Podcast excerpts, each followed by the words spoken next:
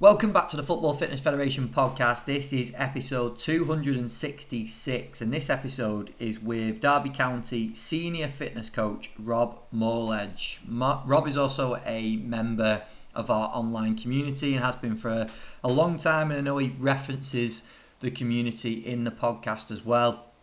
This is a really interesting episode because Rob has got a very different background and experiences to a lot of other coaches so you're going to learn a lot from this one, but it also just highlights the not everyone's journey is the same.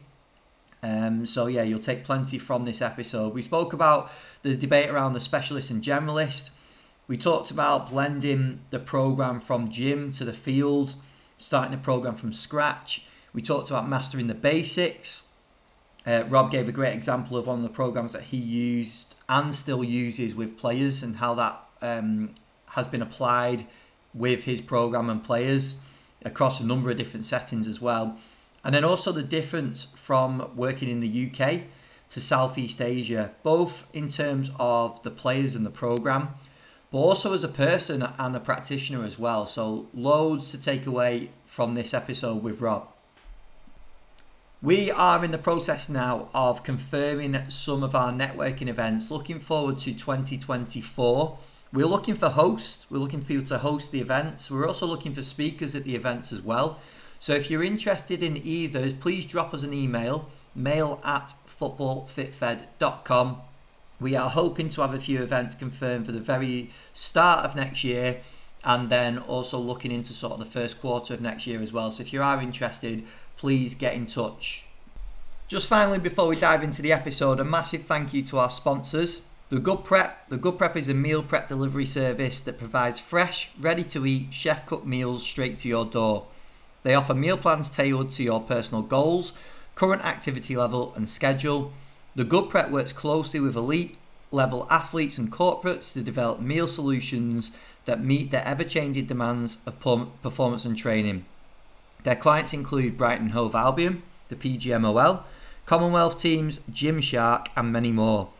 Their meals are full of all the nutrients you need to keep you in peak performance. You can achieve every goal you set.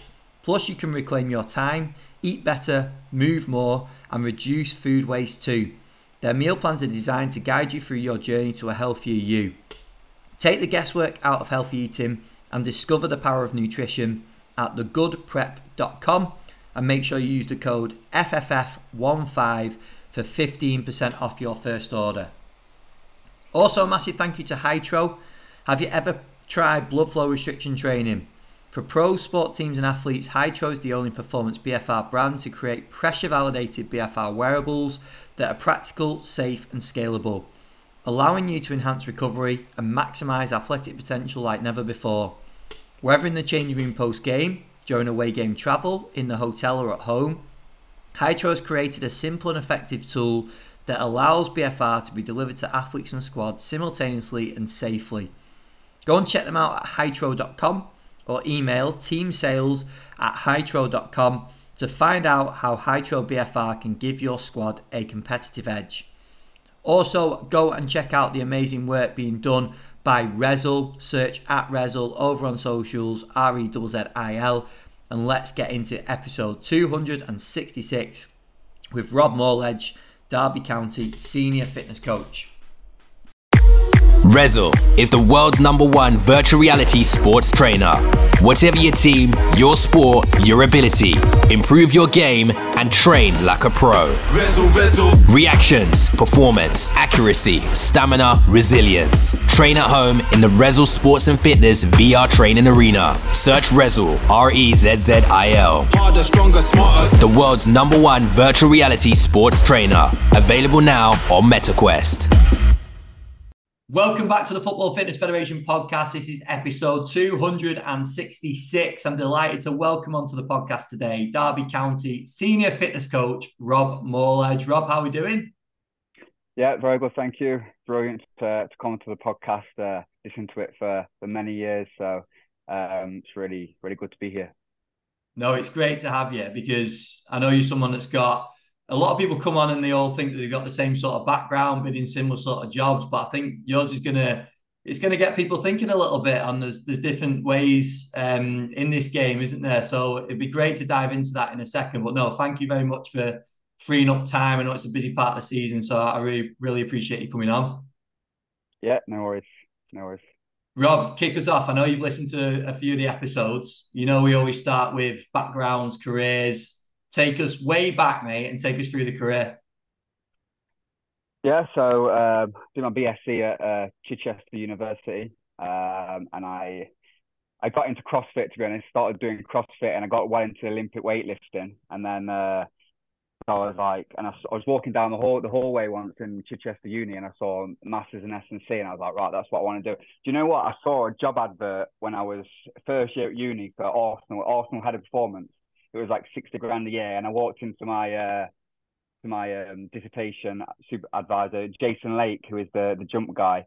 Yeah. And right, right, I want to go and be an S&C coach. I've just seen this job, and he's like, Rob, do you realise that it's going to take you a very, very long time to get there? But now, since that day, I was like, that's all I wanted to do. So um, then I went to Coventry University and did my master's degree there um, with uh, Pete Mundy, who was also uh, works with Hawkins Dynamics, who was a, a great supervisor he was like, "Oh, apply for all these internships." So I applied for uh, Cov football internship, West Brom internship, and Leicestershire County cricket internship, and I ended up getting them all. So um, I was doing all these different internships whilst working at a fruit and veg shop to try and earn some money and in a gym. So I think I had seven jobs in my in my master's degree year, which was Brilliant. absolute car- carnage. Yeah. Um, but yeah, what a what a way to learn. Um, and then I ended up getting offered full time role with West Brom after that masters internship. So essentially at West Brom, I was I was really just an intern really, but I was supporting all age groups from under 23s down to under nines, and I was pretty much just given tasks tasks as they needed it. So I was doing some like return to play, some some gym work, some fitness work. Um, and West Brom was fantastic because there is a separate like um, site, but I would always go into the first team office and first team office you'd have like Matt Green in there, Paul Colbeck, Matt Bickley, um, Aidan King who's now at Swansea, and oh, you learned so much in that. Um, Nick Grantham was there as well, so such an exciting time place to be. But essentially, for the I was there for about a year, and um, it just seemed that it was going to be really tough to to kind of work my way up. And you, you couldn't really get your hands into any kind of program.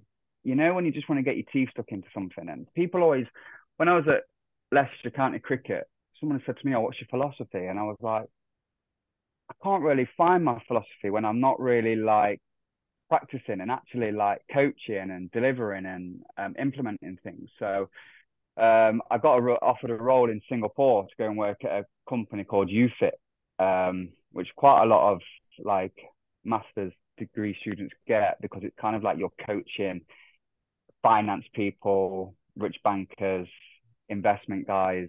Um, and so when you get out there, you know, Sing- have you been to Singapore before? No, never. No, so amazing place, really clean, very expensive to live there. Um, and essentially, I just thought I was 27 at the time and I was at West Brom, so I thought, why not go and enjoy myself for a little bit? And uh, so essentially, I was coaching eight hours. I was personal training eight hours a day, and you had we had all sorts. We had young footballers in, we had rugby players, tennis players, we had like, you know, just a lot of general public guys.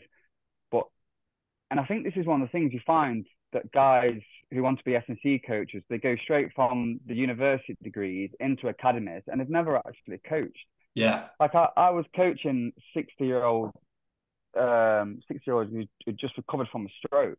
And yeah. then I'd be coaching an, an eight year old footballer. So the variation of people that I was coaching really, really set me up for, for where I've, I've got to now, really. Um, and you know, you was doing eight hours a day coaching. Um, it, it was quite full on, and I did that for about a year and a half and essentially, I think I just got tired of of coaching to the general public. For, I mean, it sounds funny, but you know, if if Sue gets a push up, I didn't really care in the end. Do, do you know what I mean? And I, I couldn't really, couldn't really, couldn't really say that, but um, but you, you was earning quite a lot of money because um, you know the guys you were coaching were, were quite well, well off. So one of the best things about that was is you I was going to Bali, Phuket in Thailand, Vietnam, Hong Kong. So it was a great experience. And then I kind of I knew I had enough of it. And uh, a friend messaged me saying, "Do you want to go to Cambodia and be the head of fitness at a Cambodian club?"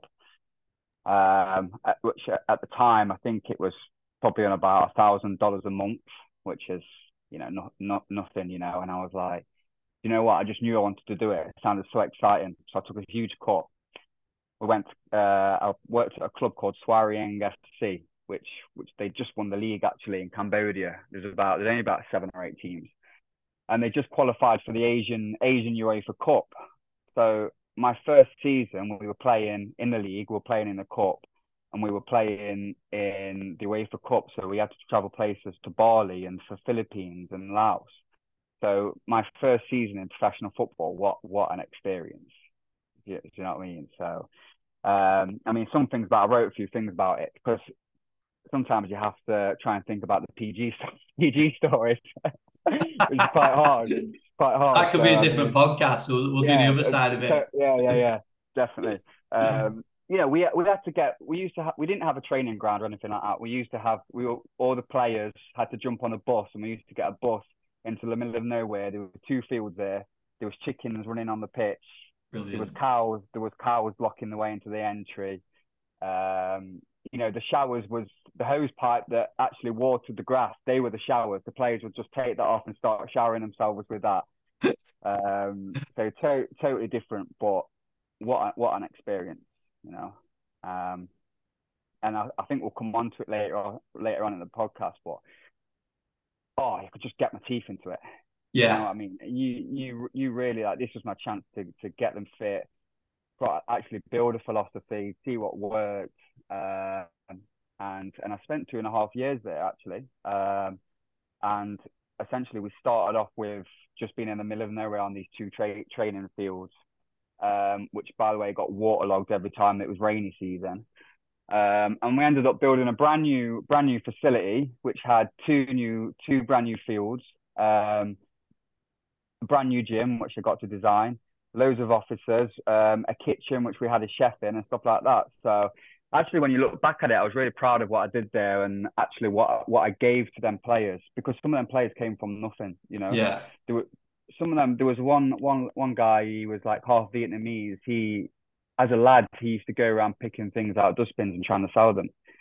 Um, and that story is not uncommon either. There's there was a lot of guys who, who who came from absolutely nothing. So for you to go in there and give them education on training and and and how to eat properly and, and lots of other things was was was excellent. Just just on that, Rob, because I know we can continue from that point in a second, but I really want to dive into this because you mentioned before about not being able to get your teeth into a program that can be frustrating as a practitioner.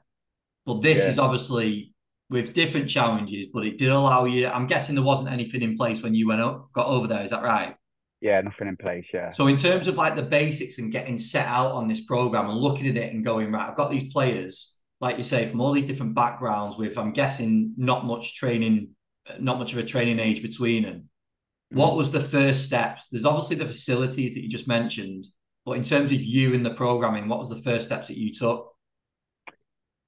Yeah, so we obviously the club didn't have a gym at the time, so we'd have to use a, a local gym which I'm, I, I think a lot of clubs still do that anyway. But essentially, I was like, right, put them in the one by twenty. Um, you've probably heard of the one by twenty program. If you've not, like, definitely, definitely look it up. Um, and they improved so much by just doing this one by twenty program. Um, and I didn't probably for that first season, I didn't take many players off that program, the one by twenty program. Yeah. Um, it gave me so much variation um, they they built so much capacity from that from that program, and it was easy. It, and they didn't need anything else because they hadn't been taught how to squat properly. They hadn't been taught how to hinge properly or lunge properly. Um, and and I'm not talking about barbell squatting. I'm talking about a goblet squatting or even bodyweight squatting for, for a lot of them. Um, and say the head coach at the time told me that before they had a lot of injuries, and and once I'd implemented that, the the injuries started to go because what they tend to do is they go into the local gym and they just use all the machines basically leg extensions leg press which i have nothing against by the way and and i still use now but when they were like lifting as much as they could on the leg press and leg extension and then coming into training so they do this on the days off as well after a game. So um yeah just putting in the, the basics you know and and that's all they needed. And to be honest still to this day going into derby county i could probably put a lot of the guys on the one by 20 and see a big improvement as well to be honest. Just, just break that down a little bit because I think that'll capture quite a bit of attention. So the one by twenty, you're talking a single set of, yeah. of twenty reps across. How, what, how would you split that across the week then in terms of exercises? Yeah, so the one by twenty was popularized by well, he Dr. Yessis made it. Yeah. I think he's a, a, Russian sports scientist, um, and he he put it forward for a lot of the youth athletes, but then he also used it for a lot of um, American college um, college athletes as well. Um, so essentially, it's one set and, and 20 reps and you and you do this and say for example you do it on 20 kg and you feel like you're starting to get to 23 to 24 reps well you then go to a heavier weight. Yeah. So you might go up to 25 kg and basically you just keep on until they can't increase the weight then you might drop them down to 1 by 15 so they can increase the weight by more. And you can even increase the complexity of exercise so you might take them from a goblet squat to a front squat or you just take them down to a one by 15 and make them do more weight, which yeah. is essentially which is essentially what I did. So rather than putting them onto a front squat, some of my athletes never even touched a barbell in the first season. They just they just stuck to the, the dumbbell. So they go straight to the um yeah, one by fifteen of a goblet squat, but they may be doing it with 30 kg rather than 20 kg. And obviously that's one so that's 20 reps and they've also got to choose 20 exercises. So split it up in up into 10 lowers and 10 uppers the really good thing about doing that is is they're off, they're obviously lifting light weights, right? So the the the cost is is really low. So it's all about like neuromuscular control.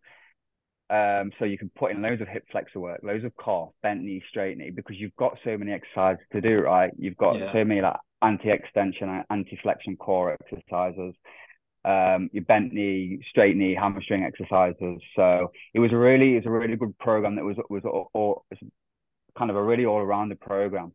Um, and there's a guy called Jeff Moyer who um, is in a, is a, he worked with Dr. Yessis, and he said with this thing, with this stuff, it's all about your exercise prescription. So, and this is where special strength comes into it, which Sam Portland talks about quite a lot. So, for example, if you're doing a, a hip flexor exercise, then can you get them that hip that leg starting behind them and driving through. So it's actually like an acceleration movement. So you're actually yeah. making it quite quite specific as well. So um, if guys were lifting, if guys were really not very good in the gym, they had a really low training age, I would just make them do the whole 20 exercises in one in one day, and I would make them do that two times a week. And the cost, the, because they weren't lifting heavy weights, it was fine. If they started to gradually get much better and they're lifting heavy weights, then I'd just split it up into an upper upper body and uh, and a lower body day. And in terms of the progression from that, then what at mm. what point? So, and I know you can tie in probably the work you're doing at Derby now as well. Yeah. Well, at what point yeah. would you say, right, we're going to move on from that program now and, and maybe use some of the more traditional approaches that are used in football? Because I think that's probably quite untraditional, isn't it, in terms of the approach that coaches would take in the game? Yeah, definitely. So once look, once you've got these guys on doing this program for six months, there is that kind of stagnation, stagnation, and you've got the lower accommodation as well, where they, they just get used to it and they get bored, to be honest. So yeah. So then you can start going into them like functional hypertrophy ranges and start increasing the complexity of exercises. So, you know, rather than going from dumbbell dumbbell RDL to a barbell RDL. Um, now, the, the one thing about working in those countries is you never had any equipment like I don't know if I'm allowed to say the, the equipment's names, but um, certain testing equipment that we didn't have over. I can, yeah. So yeah. NordBords and the VALD and all that kind of stuff. So we didn't have any of that over here. So as soon as you get to a place like Derby and they've got all that equipment, you know, a lot of the a lot of the numbers and that I I, I had to really familiarize myself with. So they're using testing equipment to kind of check, okay, where where we're going next. Okay, maybe they need some more proximal or distal hamstring. Whereas I was just rotating it like every one one to two weeks to just make sure I was getting that right dosing. I mean, one thing I did in, for testing was in, for example, an activation session, can everyone single leg squat? I just I just had to use my eyes because yeah. I didn't I didn't I didn't have that testing equipment. So to answer your question, really, once they've gone through that one by twenty stage and they've gone from one fifteen to one eight, then I'd start to go into like two sets of eights, um, two sets of fives, three sets, etc., and just start to increase the complexity of the exercises. But having done a few seasons on the one by twenty, that we had two we had an, I had an English centre back come and join in Thailand, and he'd worked he'd been all over the place, Bristol Rovers, he'd been at loads of clubs in the UK, and he came out and I put him on the one by twenty. He'd never seen it before. It said it was the best his fault for a long, long time. So we just we just kept him on it because it yeah. worked, and he and he ended up getting a fantastic contract after that season, and his and his, his playing availability was excellent. So he's just kept on doing it. So if it's working, I don't really need to change it. I don't really need to look at the testing. The testing. If the player enjoying it and he's feeling good on it, then I'm happy with that. And then if they're not and they've made that progression, you've mentioned before you've got six months or whatever it is of work into them, which is the whole point of it in the first place, isn't it? To get them consistent with the program. Exactly. Yeah. Yeah, no, I love it. I love it. It's it's it's, it's just such a simple approach, really, isn't it? But when executed in such a way like that, it's it massively beneficial for players. But I wanted to just tie this back in with what you spoke about in terms of personal training as well. Yeah. Because in terms of progressions, regressions of exercises, I'm guessing this is where you could pull on that experience because you've worked with, okay, they're not footballers, but you've had to manipulate all sorts of different exercises working with general populations. So for coaches yeah. listening with next to no experience, like you mentioned before, coming out of a, a university degree, that's where the benefit is, isn't it? Because you're going to get tested and then you can apply it like you have. Yeah, ex- exactly that. You know, because you're not, you're never going to get walk into a club and only coach really good athletes. Do you know what I mean? So you're always going to get that athlete who can't squat very well. Well, that's fine. Let's give them some something else. And I think my first, when I was coaching at CrossFit in, in Chichester, my first client I got was a she was about a 60 year old lady, and she just really wanted to learn how to Olympic lift. So, and like her, her mobility was poor, like her motor control was poor. So, we started off by we were just doing loads of bodyweight squats, counter movement squats for ages, for for a couple of months before she could actually start front squatting and getting into them positions. Um, I had a, a, really old gentleman in, uh, I keep saying old people, in uh, in Singapore. He recovering from a stroke. He had an awful bad back. He, and it was there that I realised how much the hip flexors contributed to, to lower to lower back pain. And what we did is we, we just did loads of hip flexor work, and he got mm-hmm. so much better. And he was and he, he could hardly walk when he first came into the gym, and he started being able to r- run again. So, but that probably took eight hours of personal training a day for for a year to pick up these little nuances. Yeah, you know what I mean. And then like, for example, plyometrics. Like you walk into a football club and people have got people um, doing drop jumps already, and you're like, there are so many more regressions that you can use. I, have worked with loads of runners who, who, who have had like bad backs and stuff. So the last thing I want to start doing is giving them an intensive plyometrics, you know. Yeah. Um, so just being able to really get loads of regressions on on really like low amplitude plyometrics that you can use for a very long time and they will adapt from as well. And you can keep them in for a long time before you start progressing them to things that expose them to higher contact and higher ground reaction forces. Yeah, hundred percent. That that toolbox that you build with personal training is is yeah. Uh, yes, it's different ages. Yes, it's different yeah. sort of demographics of people, isn't it? But you probably don't realize at the time how much you actually apply to what you do now. And that's oh, the same with anyone, isn't it? Definitely. So I do a lot of online coaching as well. And that's people from who I've met in Singapore. So yeah. bear in mind, I've been coaching these guys for nearly four years, right? So you try and think of four years worth of exercises. You're that that toolbox is, is is massive. Do you know what I mean? So especially when you get guys who who say, "Oh, I'm just working from home. I've got one kettlebell." so I'm literally the, the, the body weight king. You know, you've got them doing all sorts, but it does it, it massively helps, and it shows you how much how much you can progress people with nothing. Yeah, really. You yeah. know what I mean? So, so yeah.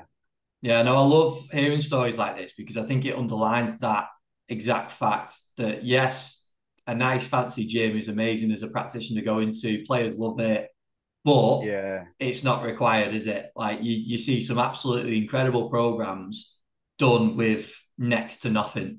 Exactly, exactly. Well, all you have to do is look at these calisthenics guys, right? Yeah, who, yeah. who are doing muscle ups, you know, and stuff like that. So and, and one thing on that, when when I was in Thailand, so I, I went from Cambodia, which had which we just built an excellent gym, um, and it was really good. And then I got to Thailand, and again we didn't have any gym again, so we would we would train about five o'clock in the afternoon because it was so so hot out there. Um, I was essentially the kind of physio and and the the S&C, so I would do the activation and the and the warm up. So the coach over there, an English coach, Kevin Blackwell, was like, "You can do you can do the activation and the warm up." So I was essentially given a thirty minute block, which was obviously you know is, is really good.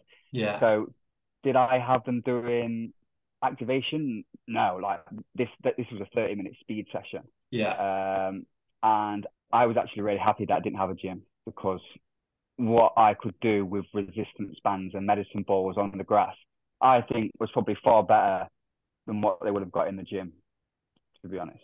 Yeah, like bang for buck at that time, hundred percent, isn't it? Because coaches yeah. might want to see the players squatting or whatever, but you know, as a coach, in terms of that transfer, and it's something that Sam spoke about at our recent event, but that transfer of training to the pitch, which we'll go on to in a little bit as well. Yeah, yeah. But that time is precious, isn't it? So really, really trying to utilize it in that way is really important. Yeah, it really is, and not, I mean, I've, since I've got to Derby, there's a there's a, a lot of excellent practitioners here who who all chip in and and have their bit. So um, it was a really good time in my in my stage of my career where I could learn so much about all different aspects of of, of the of physical performance. To be honest, so yeah, um, yeah. In terms of once that program, so if you go back to sort of Cambodia, and I know you might touch on and the work you did in Thailand as well. Yeah. With when you got to the point of that program, say it was six months down the line or what, whatever, where you felt like it was a bit more established with the gym side of things, mm. how did that then translate onto the pitch? What was like the next step that you took? Yeah. You know what? When I was in Cambodia, when you're out there, it's really, really hard to network with people. Um, I was I was definitely a part of your community. I was watching videos and stuff like that, but so what I did is I ended up getting a mentor mentorship under Sam Portland, which was really good. It really changed my thinking, and essentially what it gave me, it gave me systems. It gave me a lot of systems, and before I didn't really have that. So um, what he gave me was a set of systems to use, um, just in my programming really. And Sam is very kind of speed. Um, what's the word? Has a massive emphasis around speed. So essentially, what what I was looking at is are they getting faster? Um, but also, we had in Cambodia, we had an Irish coach and we had analysis department. So what I then start to look at is is how many like you have to look at the the things on Hudl like how many deep completions are, are we getting, how many final passes into the final third, how many counter presses are we getting? Because for me, when you look at and Sam will talk about this a lot, is we get you, you, you so um, think about top speed so much, but really we just accelerate so much in football. I think acceleration is is massive. And I was doing, I did a CPD at Derby the other day, and some of the research I spoke about is um, vertical vertical impulse really has no impact over 30 meters. So mm. if we can really just get a lot of horizontal force into our programs, I think we're going to help these players accelerate and win the ball back as fast as we can. Um, so that that was something I put in my in my programs a lot. Was a lot. Of, for example, like a lot of wall drills, a lot of bounds, a lot of resisted marches, um, and again, I didn't have speed gates, so I couldn't test if their five meter um, was was getting better. But what I had is I had my eyes, and I'd always put cones out and make them project. And if I could see them moving from one cone to the other, and that might only be a few feet, but if I can see that back foot moving forward between cones, I know I'm doing my job properly and they're actually projecting. Because what you'll find is, especially when it comes to these countries, because they've not had a lot of occasion, is they want to do all these fast feet, fast feet kind of stuff on the spot, but they don't project anywhere. So what I, what I used was Sam kind of taught me a lot about vertical integration and and kind of having this whole uh, having a lot of buckets and putting an emphasis emphasis on something. And a lot of people focus on strength, so squatting, Bulgarian split squatting. But really, I found a lot of the stuff that really worked for me was the capacity work. And rather than going too general with that capacity work, would go into like your special development exercise and special prep exercises. So loads of wall drills. So when you're doing like the load and lift, um, you're getting so much like exposure to the calf, to the soleus, to the hip flexors, and you can do 10 to 15 reps of these because they've not got any weight on them. So for me, that was my that was my capacity stuff sorted right there. Yeah. And then if you get and then if you go from the wall drills, because this is all an activation for me. So we'd have them on the on the wall doing all the wall drills and stuff like that, and you can progress them through kind of bilateral to unilateral movements on the walls, and then we'll get them straight on to like would would load them up. So we'd use bands and we'd just we won't get them to sprint. We'd mm. just get them to find strong positions. So hold them really tight, get them in that in that kind of horizontal position, and just get them moving and, and practicing a low heel recovery and putting force into the ground. And I tell you what, if you do 30 meters of resisted marches, that for me is much harder than doing but than doing I don't know eight reps on a back squat. Mm. But essentially, we're doing it in the positions we want them to be in. We've had some incredible presentations over on our online community. We've got over 150 hours of content over on there now. But these last two presentations we've put on are probably up there in the top few percent. We've had a presentation from Sam Portland Do you develop speed or do you think you do? That's available now to watch back. And also from Sam Peeps Isometric Strength Training Practical Applications for Football they're both available to watch now in full on the online community. The good news is, if you want to access those, just go to footballfitfed.com, click the community tab, sign yourself up there to the online community, and it'll give you a 30 day free trial. After your free trial, you become a full paid member of the community and you get invited into our members WhatsApp group where there's always plenty of discussions going on on numerous topics, numerous trends that are going on in the industry, and some job opportunities as well. And if you join now, we do have a webinar coming very soon from 292 performance coach Ben Rosenblatt, who was on the podcast um, not too long ago. So you'll get access to that very soon as well. So go and check it out footballfitfed.com. Click the community tab and sign yourself up there for a free 30 day trial. Here's part two of the podcast with Rob Morledge. I was saying this to Sam because this really challenges our thought process, which I think is great because as practitioners, we always lean, especially in football, I mean, we, we always lean towards they need to get stronger. You need to get stronger because yeah. that's going to translate into more power, more speed, and none of us, none of them are strong enough. Whereas when you yeah. start speaking to yourself and people like Sam, it kind of makes sense that this is. Yes, we we can develop strength, but the way we do it maybe just needs questioning a little bit. And that's not to say that, and I know Sam would push this as well, not to say that no strength work is done because yeah, yeah, it yeah, is, but it's I suppose it's where the priority lies, isn't it? Yeah, exactly. And if if your athletes were really advanced, you can go off them training residuals in that you only have to train strength once a month to, to, to keep that.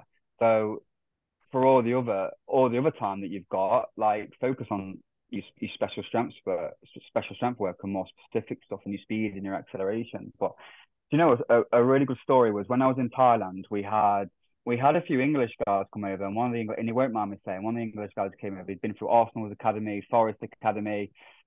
So I had all these Thai guys on the one by twenty. He came in Nordics, heavy, heavy box squats, heavy Bulgarian split squats, and it was like, right, I, I can tell you've come you've come through an academy, mm. um, because you know you've been exposed to all this stuff. He probably had the biggest injury um, kind of history than all the other guys, and you could just tell by the way he moved. He couldn't do a he couldn't do a um, a full squat, but a full body weight squat. He couldn't go past 90 degrees, but he could do a, a, a 120 kg box squat. So I mean, there's something wrong with that. He was Bulgarian split squatting, but he he had no range of motion, and he picked up one or two injuries while he was in in in Thailand. So I said to him, "You need to stop doing this, and we need to go right back to basics." So I took him from the Bulgarian split squat into a normal split squat, and I made him make sure that his back knee touched the ground. And he was like, "Oh my god, I can actually feel my my glutes. My his glutes were like he had a lot of DOMs in them the next day, and so he'd never felt that from split squats before. And he's like, because you're actually moving through a full range of motion now. Yeah. Um, you know, they they obviously love to use Nordics, and I actually never really used Nordics um, overseas because of their training age. And I thought Nordic is a really hard exercise, so we'd we'd put things in like Harrop curls and and you know long lever bridges and this stuff to, to put something else in instead. And those guys weren't picking up hamstring injuries who were doing the one by 20 and doing, having lots of variance capacity work. But the guy who had been through this system of heavy lifting had was picking up injuries. So mm-hmm. it took me a good six months to pull him away from all that heavy lifting and put him into more capacity work and full range and full range of motion work. And he actually didn't get injured for the rest of the season. So for me, like that's only one example, but I think it was a really good example. Definitely. Just go back into the career now. So in terms of the work you did in Thailand, what what was after that? What was after the work in Thailand? Yeah. So yeah. was the was there roles in between Thailand and moving to Derby? Do you know Thailand was we had um, so I had two coaches in Thailand. One of them was kind of your fitness coach was there to run them, and then one of the guys, the he got sacked, and a new coach came in who was Thai, and he wanted me to be, be doing loads of passing drills. And I'd never done passing drills ever, so I was like scrambling on YouTube. I think I bought Adam Owen's book, um, and you know because you didn't have too much pressure on you because you was in Thailand. I made a lot of mistakes with them passing drills, but you know in the end, um, they I got them to where I wanted them to be, and they tied in excellently with with my um, with my kind of special strength stuff. So in the warm ups, when they're doing doing doing a lot of acceleration work, I'd be putting them straight into passing drills where there was actually learning to play the ball forward and sprint forward. So after Thailand, when I came into Derby, I'd already had all these passing drills in, in, in my locker because I was forced to learn them previously without too much pressure. So, so I've come into Derby, and you know, one thing I was going to mention is very, very different in terms of schedule.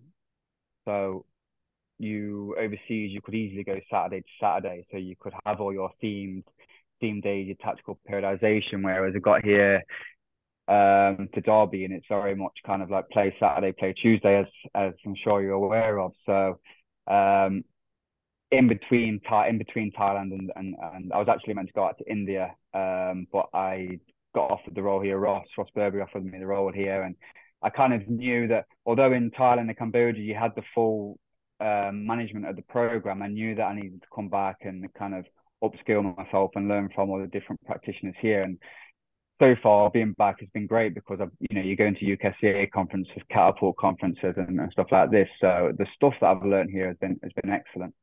Um, so yeah, to answer your question, nothing between Thailand and uh, and, and and Derby County. I love that thought process though. That's the sign of a fitness coach, isn't it? That when you get given a task of doing passing drills, straight away your mind is right. What what can I what else can I get into these drills to get the yeah. work in? But that's what 100%. you do, isn't it? Can I get yeah, an accel? That. Can I get a decel or whatever it's going to be? Like, how can I really utilize this time? Yeah, exactly. Um, uh, and it's been really hard to put any kind of so essentially you'll have the S&C coach will do the activation here and I'll do 15 minutes out on the grass doing a warm up. Um, you've got a lot of senior pros here who might not buy into the running drills as much as what I did overseas.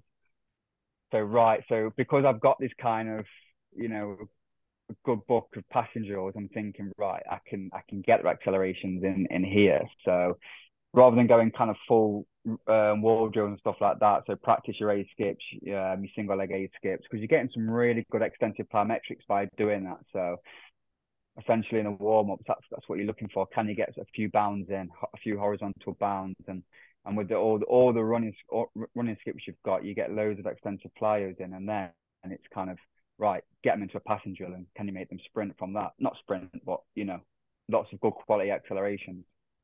Yeah, it, I know you briefly touched on it just now, but I wanted to ask as well about your transition as not just a practitioner, but it's obviously a massive move, isn't it? From going from that part of the world and obviously the the roles that you had over there, coming back to the UK, um, obviously somewhere that you've been before, but not been for for a while. So how did you find that transition? You said about the schedule, but for you as as a person, as a practitioner, like how was that transition? Yeah, well, the first thing I had to do was I had to move back in with my mum and dad. so I'd had six years living in some amazing places in my own little apartment, living in places like Bangkok, to moving back in with my parents in Nottingham, thinking, oh, what am I, what am I doing? You know, so that was actually re- that was actually really hard, you know, to um, to kind of, and I'm still getting used to it now, actually. Um, and then coming into a club like Derby, which is a which is a massive club, the standards are much much higher. The players have played in some, you know, in the Premier League, um, some really good players here, senior pros. You know, the managers are really good managers. The the staff have all worked in the Premier League and have got so.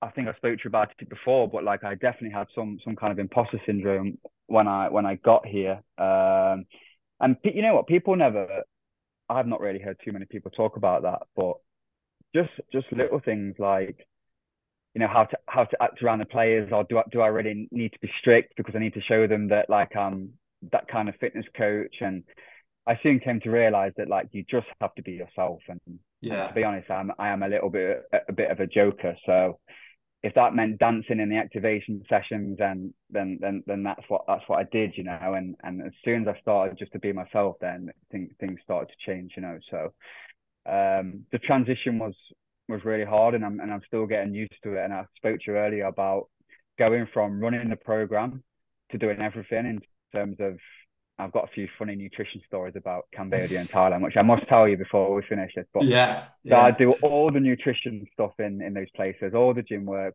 all the on-field fitness work, all the rehab work, to coming back and doing data and warm-ups, and it was it was hard because I was a really good generalist over there, and to come back and to be able to, and to have to sit in front of a laptop and be introduced back into Excel spreadsheets and start having to watch Excel tricks for sports and stuff like that is it was like you know not really what I want to do but then it's like I knew it was a weakness of mine.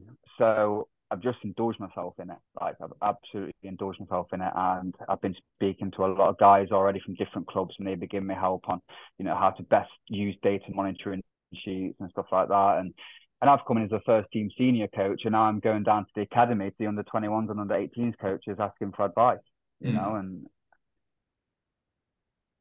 it doesn't look good, but essentially, as I've got very, very different experiences to to them, but I think if you're very honest and you tell them, look, I'm not too sure about how to do this, then you'll be absolutely fine. And the guys, the guys at Derby, uh, Will and Dan in the academy have been have been excellent. So um, yeah.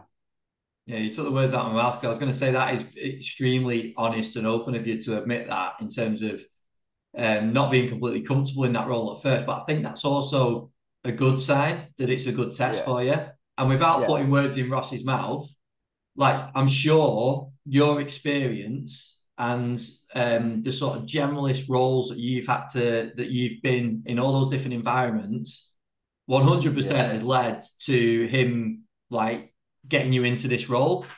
So he's yeah. he's backed you with it, hasn't he? And then I think at the time it probably is very uneasy and doesn't feel quite right. But the, I think as practitioners, you've also got to back yourself, haven't you? And go, actually, just because my experience isn't the same as everyone else's, I, am ready. Yeah, I'm, exactly. I'm ready for this.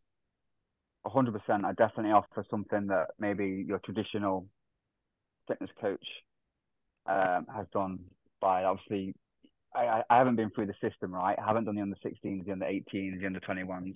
Yeah. Um, and I, do you know what? I, I'm glad of that. I'm glad of that as well because I, I feel that sometimes when you when you go through that system, like I was talking about earlier on, like oh let's do velocity based training and let's do Bulgarian split squats. It's not it's not as black and white as that, but you do really get to do what you what you feel is best, and and and then you can go away and get yourself a mentor because I needed it because I didn't have anyone around me.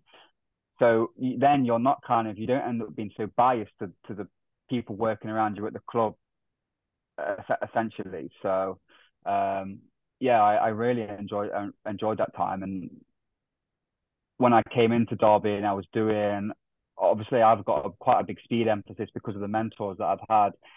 And then straight away, a lot of the guys are coming up to me, very very good players, this is stuff is really good, um, and we should be doing a lot more of this stuff. I've actually been away in the off season in the summer, I've been doing loads of running mechanics with different guys, and then they see me come in and I'm doing it with them, and I'm really passionate about it, and they're actually and we've actually seen some really good top speeds at the moment. Then it you you feel right at home straight away. Yeah, and and do you know what I mean? So you just have to back yourself.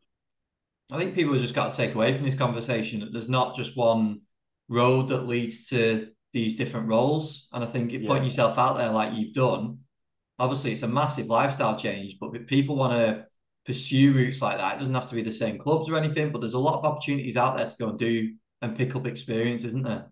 Yeah, uh, definitely. Uh, I, I think I was really lucky to get that role in in Cambodia. It's come, come through a friend or whatever, but I saw a post from I think it was called Elliot Turner, and he said he yeah. had to drop down. He had to drop down a lot of leagues to to be able to go and coach somewhere and build his own philosophy. And and I thought that was a, a really good post that he put because how can you build your own philosophy when you've got six people in the department telling you what to do?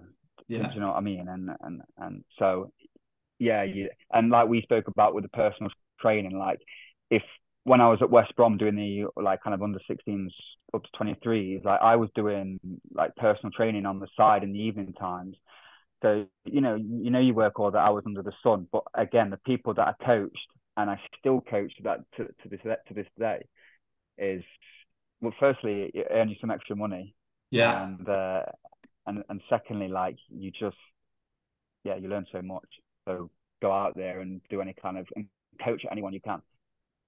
Brilliant, Rob. There's loads to take away from this one. Right, before we wrap up, firstly, if anyone wants to reach out to you, where would you direct them? I don't really use Twitter or X. Um, probably LinkedIn. So Robert Morledge, and I do use Instagram as well. If you want my Tinder profile, you have to swipe. That's the first one we've had in 266 yeah, yeah. episodes. I knew, it would be, so I thought I'd Brilliant. That is class. Right, Rob, finish off the podcast. Nutrition stories yeah, so Cambodia, um, guys were eating fried fried chicken feet, so um, all sorts fried chicken feet, like cow feet, absolutely everything under the sun. So um, you just you won't be able to believe some of the things you had to you had to kind of change in their diet. So and one thing was is like you go in and you'd be telling them to you want you're not going to tell them to eat chicken and rice because you know they're they're different cultures. So eat all your soups, but make sure you've got plenty of veg in it and and your your proteins, your lean proteins and that. And you know some of the guys essentially said that they don't have the money to afford it, you know, because the, the wages are so low. So like having to kind of like come up with these really um really good ideas to like it was still in the Khmer and Thai culture, but also like eating healthy as well.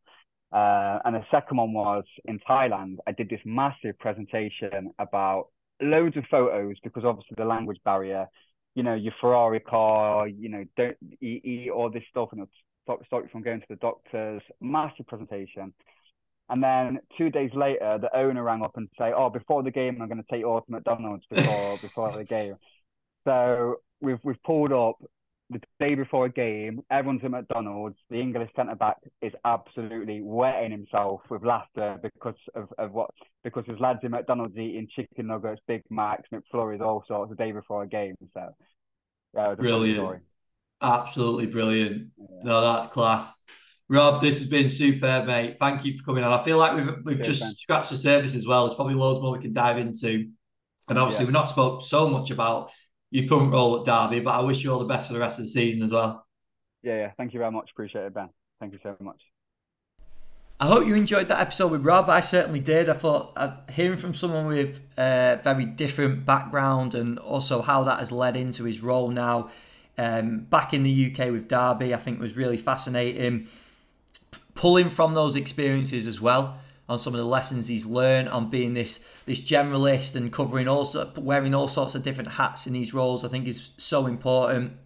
We spoke about it a little bit in the episode, but we also spoke beforehand just saying that the role that Rob is now in, where he's um, a little bit more on the specialist side in terms of data.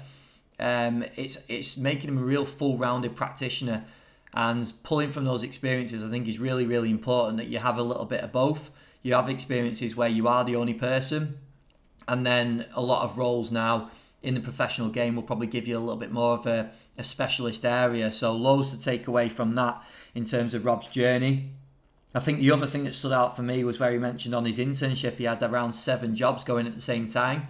I really hope that this is it's not something to be carried on as, as a long term um, target in terms of taking on so much work, but I do think there's so much value in just picking up experience, especially when you're younger. You've not got so many commitments. You just need to absorb as much as possible and also get paid. Then that is the time to just pick up these roles and you'll reflect on them in the future and then say that was a crazy time. But these are all the things that I took from it. The benefits of personal training as well. Rob is just one of so many guests we've had on the podcast that have said about their experiences with personal training, working with general population. Yes, they are not footballers, but there is still a hell of a lot of lessons to learn um, that you carry on into a role like Rob is in now. The one times twenty program I think it was it was a great. Um, Rob did a great job of explaining why he used it, how it worked with the players, and it kind of makes sense. Keeping things really simple. He obviously got really good buy-in from the players around using that program as well. Um, so go and check that out if you've not already if you've not already heard of it or used it. That's Dr. Yessis. That's Y E S I S. Go and search for his name over on Google and also the importance. Rob also spoke about the importance of horizontal force, so prioritizing that, getting players super strong in the, those exercises like your wall drills. Um, and sled sled pushes and all those things that are really working in terms of horizontal force. That's a real priority for him on the restricted time that we have with players as well. So Loads of great takeaways on this one. As always, I would love to hear yours, so please give it a share over on socials or reach out, let me know what you took away from the episode. Go and check Rob out over on socials as well. He's on X or Twitter, he's on Instagram, he's on LinkedIn and also Tinder apparently as well for anyone that's interested. Um, so go and check him out, link up with him. I'm sure he'll appreciate any messages, um, any feedback people have got from the podcast as well. And just finally, go and check out our sponsors doing some incredible work. That is the Good Prep, uh, Rezzil, and also Hytro. Go and at least give them a follow over on socials and show them a bit of love from us. And a big thank you again for listening. Speak to you again next week in episode 267.